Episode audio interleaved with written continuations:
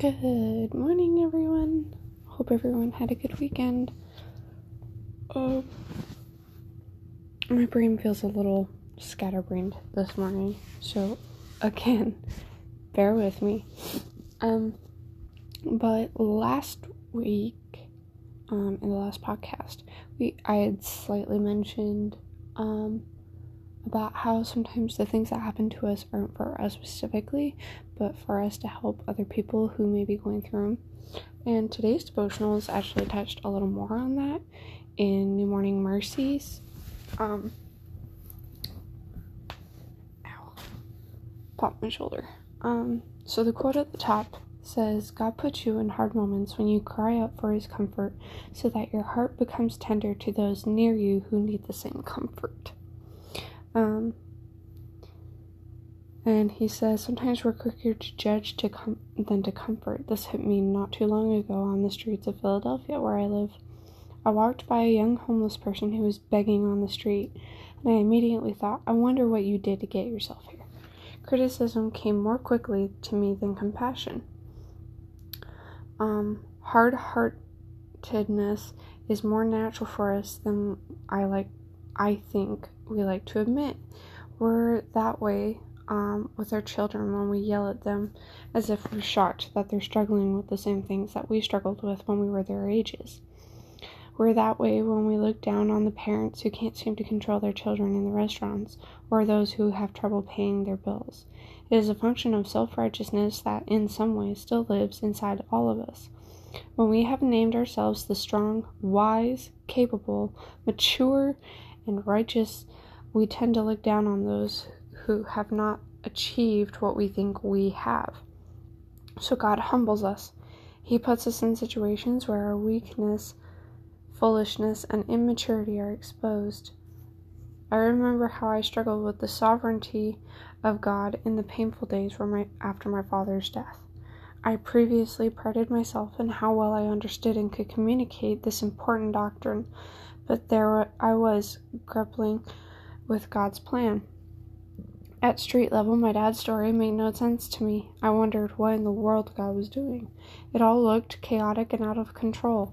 It was humbling to admit my, to my struggle, but doing so caused me so much more sensitive to be so much more sensitive to and patient with others who struggle with God's role in hard moments in their lives. Here is how Paul captures this in 2 Corinthians 1.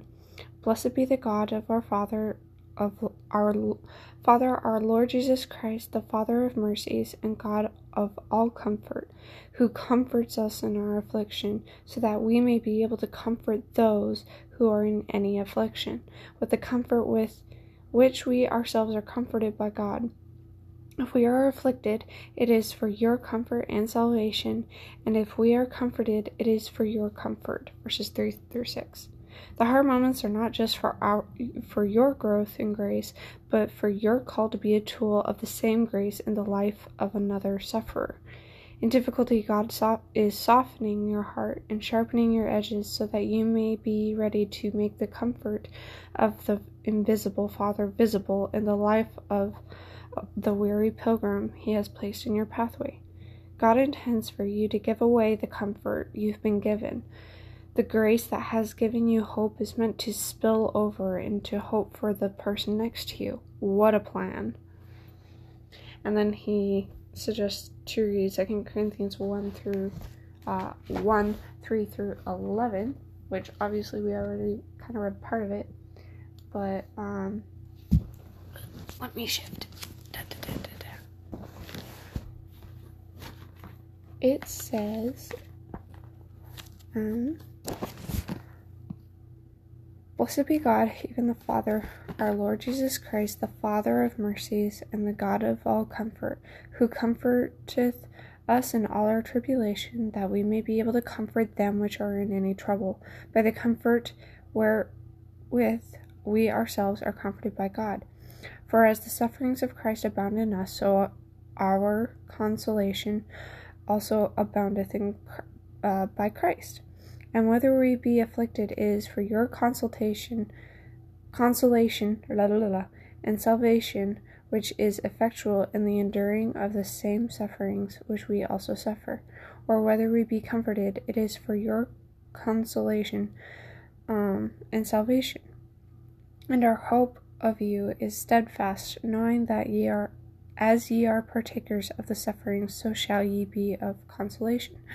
For we would not, brethren, have you ignorant of our trouble which came to us in Asia, um, that we were pressed out of measure, above strength, in so much that we despaired even life.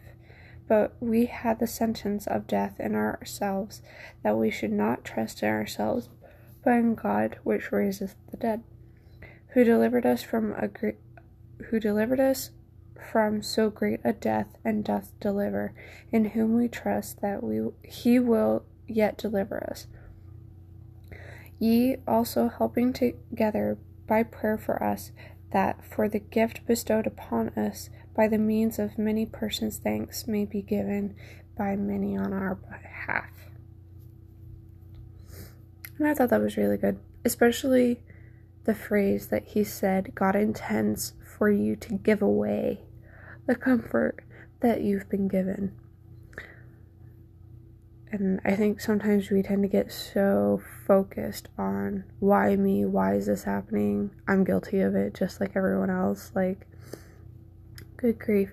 Like, Lord, why had you given me another relationship that was basically a lesson? Why did you, why did I you know, get pushed into a position at work to leave? Why do I have to work two jobs? Why am I struggling with depression? Um, why is this just why, why, why, why, why? We tend to get into that little um, spiral of whys, why me, um, buts, and all that. And I've had a few situations, excuse me, where um my announcement story of being pregnant had affected several other people and I never thought it would do that. I was just trying to do an announcement. I didn't realize that that would impact other people. And I had mentioned at church yesterday how sometimes we don't we don't realize the impact we have on other people just because you get kind of wrapped up in your head and how people affect you. You sometimes forget that you also have an impact on others, um, whether we know it or not. I've had several sweet ladies in my church uh, either write me notes or come up to me and say that I was an encouragement to them. And in my head, I'm like, how on earth was I an encouragement to you? Like, I'm going through so much. You were the one who encouraged me, but little did I know, despite what I was going through, despite, you know, everything, I was still making an impact on other people's lives. Um, and we sometimes tend to forget that.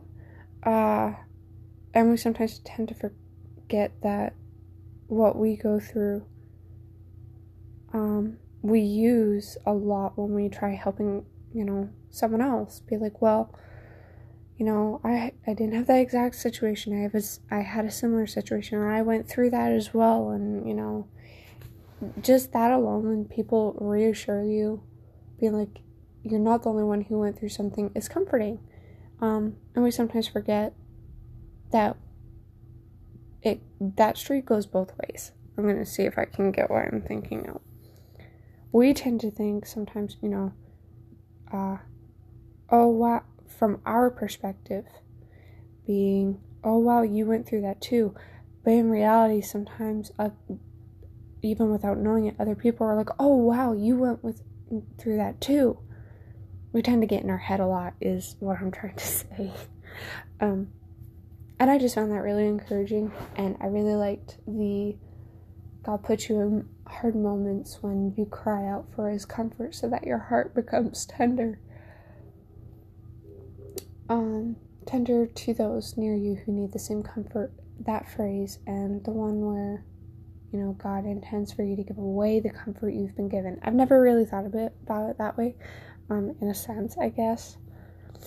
And I think that's a great way to phrase it, uh, as well as the grace that has been given you. Hope is meant to spill over into pe- uh, hope for the person next to you.